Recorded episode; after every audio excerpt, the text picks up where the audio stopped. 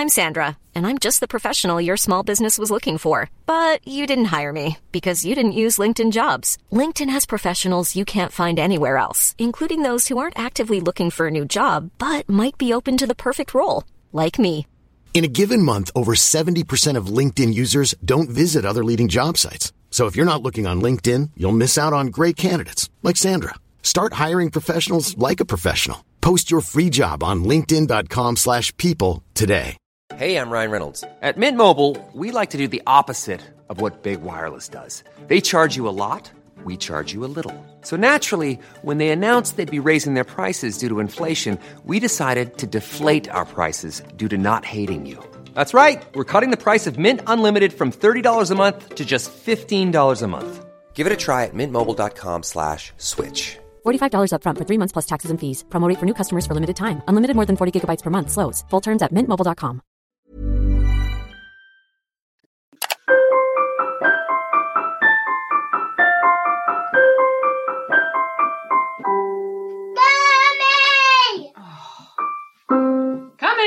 Welcome to Handbags at Dawn, the show utterly devoted to finding a direct link between carrying around a huge and varied amount of bag crap and incredibly effective womaning. We are your hosts on this bag innards investigation, Charlotte Edmonds and Jessica Johnson. One of us is a TV creative with nine years of experience at Psycho TV, me, and the other is a broadsheet journalist and writer, Jess. But both of us are mums of two, and as such, we share the overwhelming and often confusing sensations of madly loving, caffeine seeking, guilt strewn tiredness. This is the one where we celebrate the wonderfulness of being women, talking about talking, and embracing our finest lady bits with a simply fabulous female. We've gone all silly with excitement today on account of our incredible guest. This presenter cut her teeth in TV production before making the step to on screen talent, where her BBC Three documentary series, charting the highs and lows of issues such as childbirth, drinking, dieting, and dating, won her acclaim, recommissions, and many fans, us included, for her unique hands on, access all areas approach. Her career has gone from strength to strength, and she now hosts primetime consumer insight shows for BBC One and BBC Two, fronts programs and brand campaigns in America, and regularly writes for national titles, a talent which has seen her pen and recently launch her first book, Letters to My Fanny. This is the gorgeous Cherry Healey. That is like the best intro I've ever had in my entire life. I want that to be played on loop in my house. And, and everywhere I go around me and in me. Just sort of piped into the room. Constant, constant. So the thing that we're obviously fixated on at Handbags at Dawn is your handbag. Does your handbag say stuff about you? I've got two that I use a lot, and I think they both say a lot about me. I mean, primarily practical, probably, which is awful. Every woman wants to be thought of as kind of a style icon. I'm not. My favorite is my rucksack. It is just so easy and just holds so much, and it's just been such a good friend to me. And then the other one is a kind of mulberry, big, chunky square. It's not an actual mulberry. I found it in a market, and they'd obviously had a long look at a mulberry. and, uh, this was something inspired, but it's big and beautiful, and and it's real leather, so it's all soft now after years of bashing it. I always migrate to those two. I know, having read your book thoroughly and loving it, loved it, that you say that you've seen a lot of programs where you look inside people's fridges and homes and bags, and I was going, oh God, we're common. That's what we're coming to do. Uh-oh. Uh, do you know what? I devour all of those. They are the most fascinating. But I do have a bit of a bugbear though. Go on. Uh, my bugbear is with those things that it's lovely to have the glamorous version. I love those. But it's also lovely to have the real version. Actually, what is really inside someone's bag, you know, you've got the random things like half a biscuit and a bit of tatty old material. So I'm glad that there's more and more people are finding that balance of what do you really have as opposed to just beautifully styled handmade scarves. But no, I, I love insights into people's fridges, particularly. I'm really interested in what people eat. You are very interested in people, aren't you? That's kind of your thing. It's a huge problem. uh, because I'll be sitting anywhere, a wedding, somewhere formal, somewhere nice, and we'll be talking chit chat. And what I really want to say is, I don't care. Do you still love your husband? or which is your favourite child? Or had any particularly deep experiences recently that we can get into? I naturally, I think, connect to people who can immediately either be quite silly or go downstairs into themselves quite quickly. But I also love people who can't and you like gradually get to know and unravel and delve. And I mean, I'm probably a bit too intense as a person. I'm that annoying person. Really? How are you? I mean, it's so annoying when I'm just trying to like have a glass of prosecco on a Friday night. Uh, you know, I'm I'm insatiably nosy. It's always what's within that counts. So, Cherry, would you like to have a rummage in your bag? Yes. And pull out the rummage, first rummage, rummage, item. rummage, rummage. Here Here, we we go. go. So the first thing I'm going to pull out is my trusty Smashbox lipstick in Fireball Matte. And I wear this every single day that I'm filming because I get very, very cold. You think that it's for style because I look smashing in it. You do. Um, it's exactly the right colour for me and my skin tone. It's perfect. It's matte. It feels like a practical, cool lipstick. And it's such a beautiful, like, orangey coral colour. It's like highlights for your face. But the real reason I wear it is because I get very, very, very cold very easily. And you're standing around for hours and hours and hours and hours. And my lips go blue. So it counters the blueness. It covers and counters the blueness. God, Cherry, your lips go blue. This is awful. And people I don't feel like I believe need to me. write to someone. People don't believe me. They go, oh, come on. It's just a couple of hours. I'm I'll go blue. This is the reality. the reality of of, oh god the reality. I remember someone once when i started presenting rather than producing they said to me almost like disappointed that i'd kind of gone to the dark side of like you know vanity and showy offness. Why have you done that? You know is it like a fame thing? I was like it's exactly the same as my last job except for i have to wear mascara. Where's i don't know where the glamour is who's having the glamorous tv life? I think people who do live television and they get cars there and they get hair brushed and makeup. I do my makeup in the loo about 10 minutes before I film. I love every minute of it. This isn't a whinge. I love it and it's part and parcel of it. We're all often up at five and it's always cold. And, you know, after day three of being really cold, I'm, oh, I don't want to wear thermals anymore. But, um, I do love it. Speaking of thermals and live TV, how was the jump? The jump was incredible. Oh, I, they didn't recommission it this year, which was almost certainly due to me. Um, no, I'm joking. Obviously, it wasn't. It was the huge amount of injury that was sustained by everyone involved. So bad. They didn't commission it for lots of reasons. I might have played a part in that. I don't know. I'll never know. I hope not. The celebrities found it a huge burden after all they were doing to then come onto my show. And we had fun once we were there. It was really fun, but it's a lot to ask of someone who's done a 14 hour day and competed and trained that hard. Hey, by the way, we need you for another two hours. So I think it was just too much. The paranoia that you exhibited there about the, the recommission, I mean, it was obviously, it was nothing to do with you. know, that it was, it was, no, come on, it was all the people who kept smashing themselves to smithereens.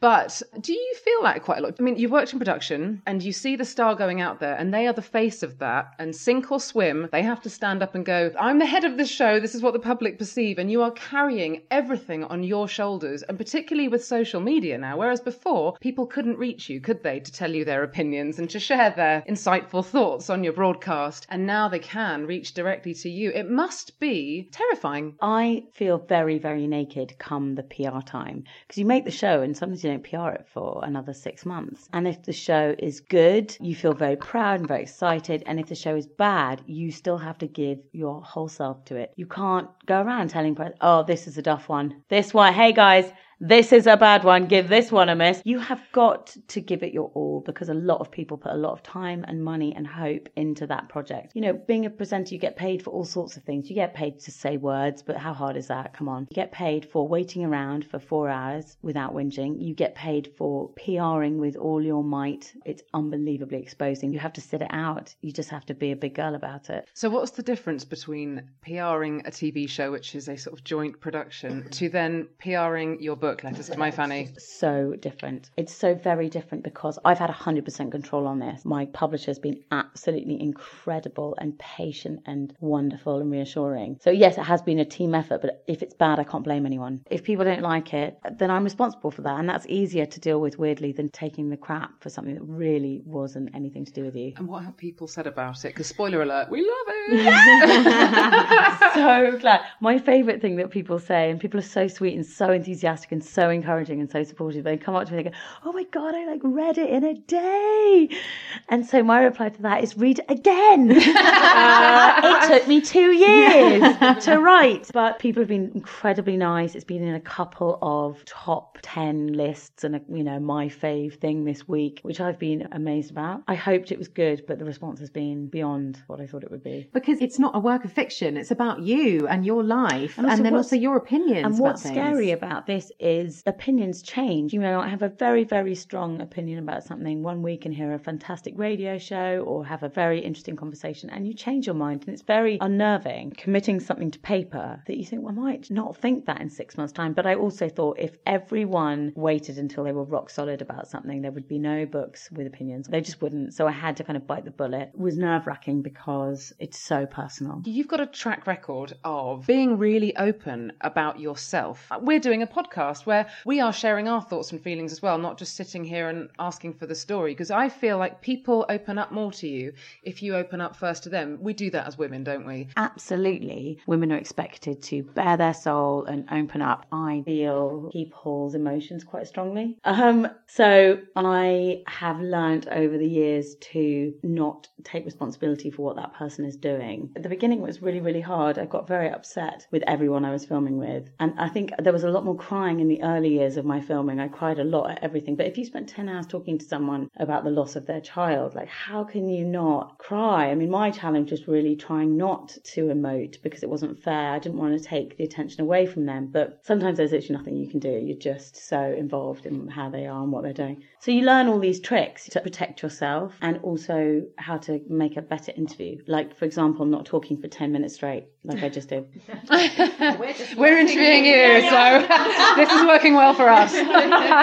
we love the chat. We like the we luxuriate in it. Women are just so wonderful at chat. You know, we go from strength to strength because we ask people for things, we share things, we're very vulnerable. I need your help with this, and I'm scared about this. Women are so good at this. Mm. And we have that kind of reputation that we, you know, chit chat, chit chat, chit chat. Men in my life always go, How do women actually converse? How do you actually hear? Because you all talk at the same time. It's like we're empathizing.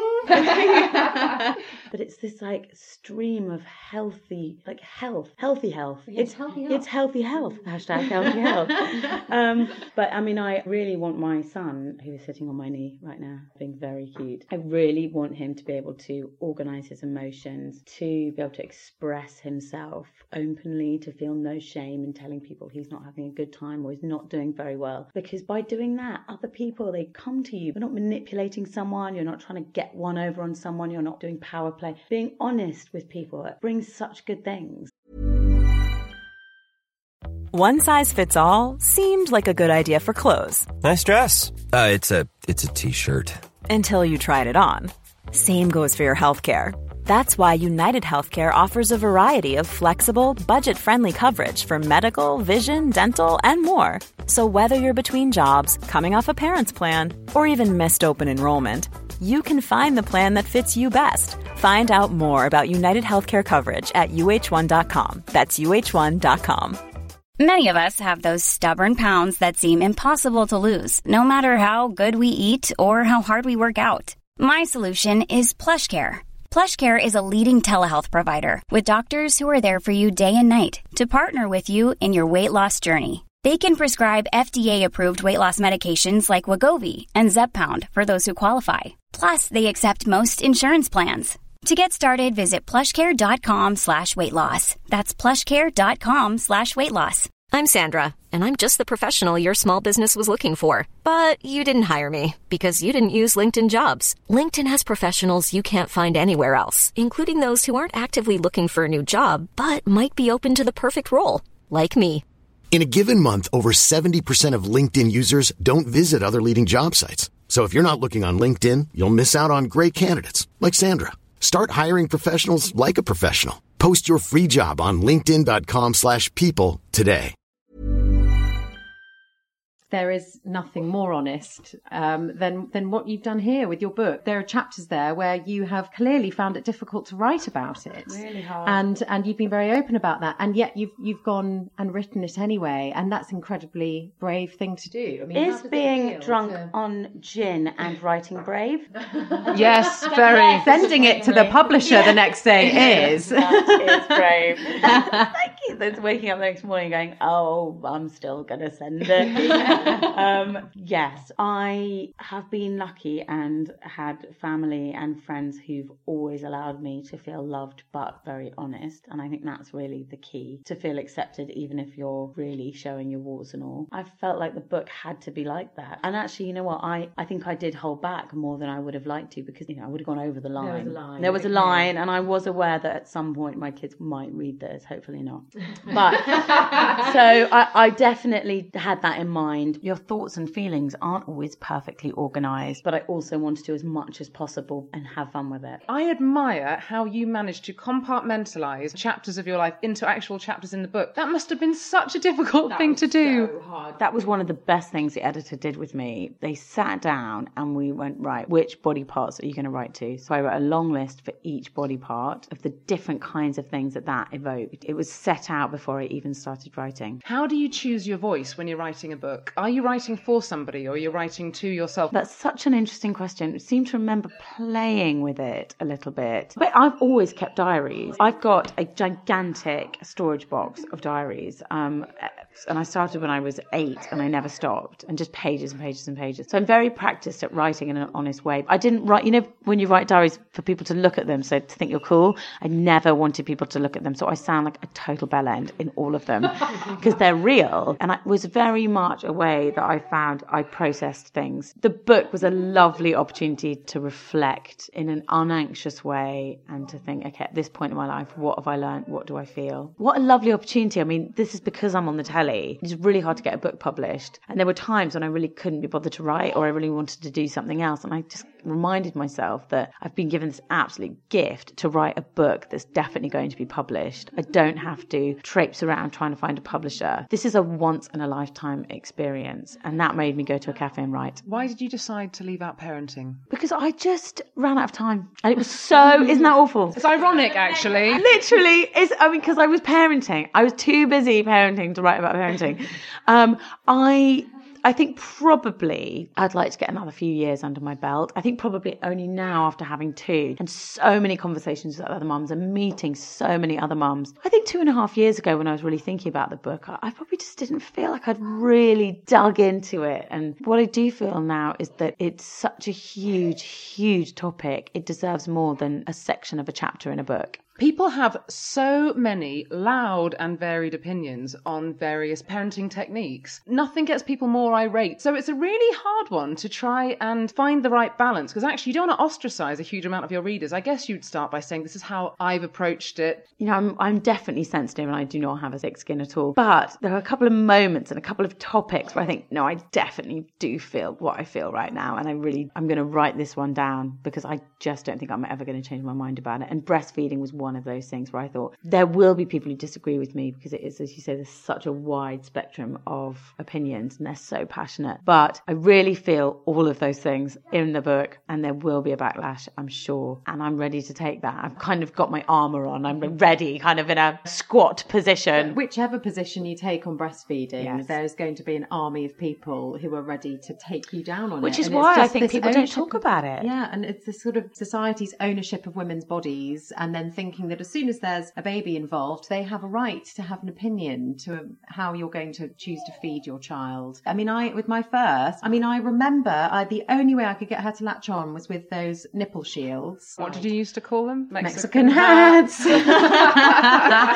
I was like, right, okay, we're going to do this. We're going to do this. And I went and sat down on a park bench, like hiding myself under loads of muslins. That's when you do need a Mexican hat, an actual one. one. She was two weeks old, and I was just like, right. And I think it was desperation on both of our parts, but she finally latched on.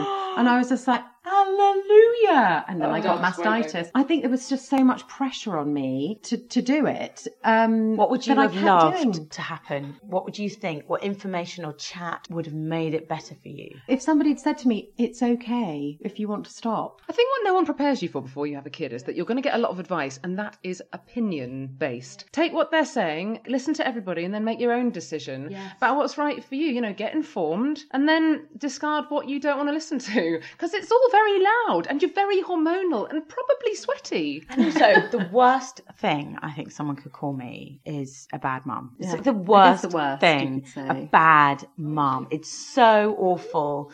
The idea that you would hurt your little perfect loveliness. You know, that message about breastfeeding is loud and strong, as it should be. But there's also got to be a message for mums who are trying and are struggling that your baby will be fine if you decide to bottle feed. It's a very, very short window of time when they're that small. I think too many women have a horrible, horrible, horrible time and lose that diamond of a moment with their kid. Can you look around a room of people and go, now, you in the back, you were breastfed. On the left, obviously not the one clinging to the curtains. but you know, people don't, I don't know my This closest is- friends. Like, I don't know who was breastfed and who wasn't. You don't. My son was mixed fed and my daughter was mostly bottle, either my boob milk or formula. And you cannot tell the difference completely in terms of my relationship with them. Neither of them hardly ever get ill. I know that this is just one example in millions and I do believe in research. But because I mixed fed my son, I loved that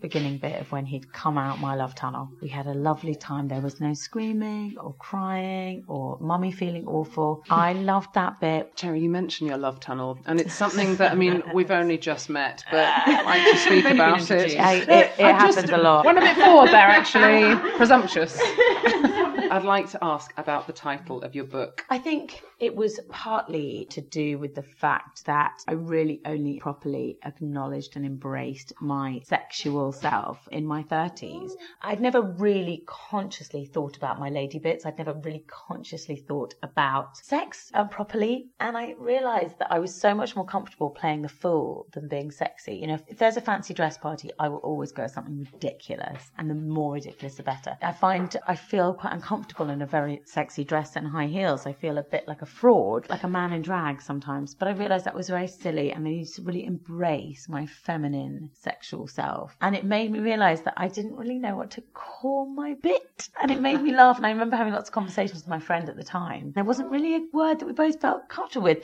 The C word is very violent. Vagina sounds like an STD. Nunu is childish. I mean, so Fanny made us laugh because it was probably the closest. But what do you say when you're in the doctors? Vagina. It just sounds so.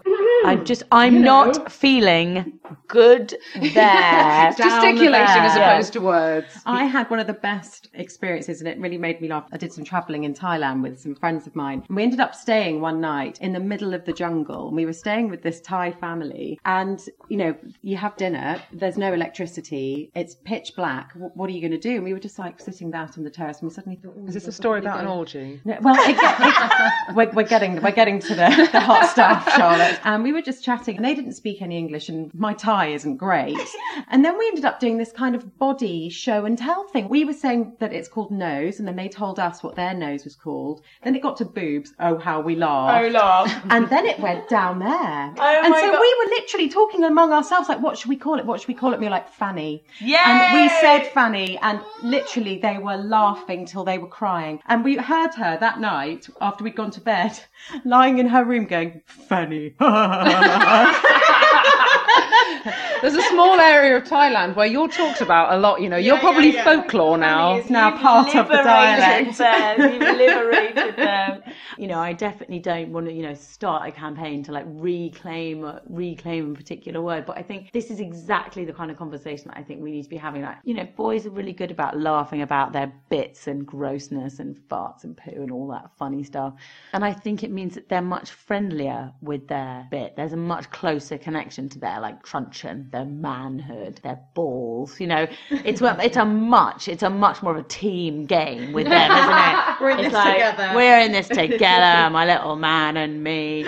And I think we need to show our lady bits the same love. You know, once you've had a baby, God, you need to love your fanny, praise it with all its brilliance, and then also do your pelvic floors. Never forget. Move that snail before I jump out of my pants. That is the sound of someone telling us we have to move to your second item. Is there something else that we can find in your handbag? There are two things left in my handbag. One of them is just a toy bird because there's always a random toy in my bag. Any mum will have this. And I actually kind of like it because I sometimes will be in far flung places and I'll open my suitcase and there'll be a rabbit in there. Um, not, not a lady rabbit, not, not a grown up rabbit, a tiny little raggedy toy one. And it makes me feel um, connected. And in my handbag today, I had a small bird. It makes me openly weep sometimes because the thought of your children can be so lovely and emotional. And then other times you're like, I stood on that in the night, it's so annoying. But suddenly, because you're away and you're nostalgic, you're like, I love them. I know, and then you remember the morning when you were just shouting into oblivion, like hair and teeth and shoes, and trying to get them ready for school. The minute they're gone or having a nap, you think, "Why? Where are you?" I may well go and wake them up. yes, I just want five minutes on my own. I don't want that. exactly when they're in bed, when they're sleeping at Yeah. night, and you look at them and you think, "Oh my God, I love you so much. I think my heart's going to explode." But don't wake up! Don't wake up! Please don't Don't wake up. Yes, and it's a really, it's an intense ride. And nothing prepared for it. And even though people don't tell you, they don't tell you because they don't know what's going to happen to you because everyone's different. Exactly. What advice can they really give you other than, well, you've done it now, haven't you? Better get on with it. Yeah. How good is your gin supply? I'd up it immediately.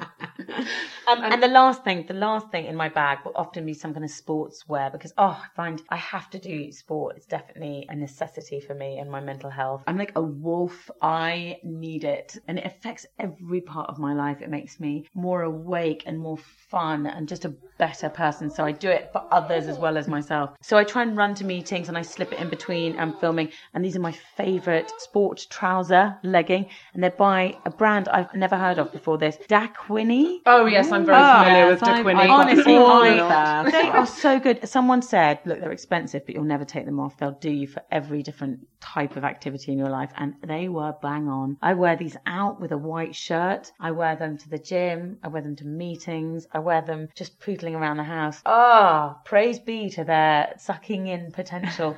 uh, they are so good. Someone ruined my life the other day or made it better. I feel a lot of the time I look at other women and go, they're obviously together. They're doing it better So than me. on it. Well done, all of them. I'm Yes. a failure. Yes. And, and Oh, so we all think that, don't we? We do. All the time. You know, at the school drop off, and everyone's in their gym kit, apart from me, and I go, I need to get to the gym. I need to do more exercise. I need to. Someone the other day told me that their friend had said to them, "You know, it's all a lie," and she'd gone, "What?" And they'd gone, "Yeah, yeah, yeah." They make everyone feel like they're going to the gym, so they don't have to get proper clothes on. So they just pop that on and go home and watch daytime TV. And I'm like, this can't be true. I need to look up to these people. They make me a better person. I really want that to be true so badly. Elsa doesn't have a ukulele. That is all we have time for today, and we are so grateful to you, Cherry, for having us to your lovely home. We have loved being here. How's your experience been? I just loved it. I just feel like we've had a lovely evening. All that's missing is nachos and uh, wine, really. But next time. Next yeah. Cherry, thank you so much. Pleasure. We will be on Twitter at Handbags Podcast and on Instagram. Cherry, you're on Twitter,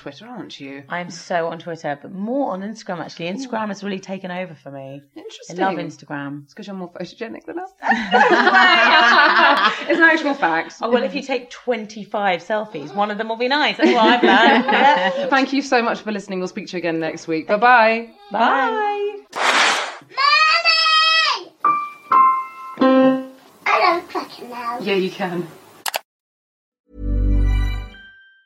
Planning for your next trip? Elevate your travel style with Quince. Quince has all the jet setting essentials you'll want for your next getaway, like European linen, premium luggage options, buttery soft Italian leather bags, and so much more. And it's all priced at 50 to 80% less than similar brands. Plus, Quince only works with factories that use safe and ethical manufacturing practices. Pack your bags with high-quality essentials you'll be wearing for vacations to come with Quince. Go to quince.com slash trip for free shipping and 365-day returns.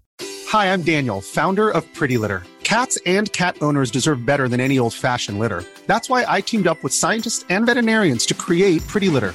Its innovative crystal formula has superior odor control and weighs up to 80% less than clay litter. Pretty Litter even monitors health by changing colors to help detect early signs of potential illness. It's the world's smartest kitty litter. Go to prettylitter.com and use code ACAST for 20% off your first order and a free cat toy. Terms and conditions apply. See site for details.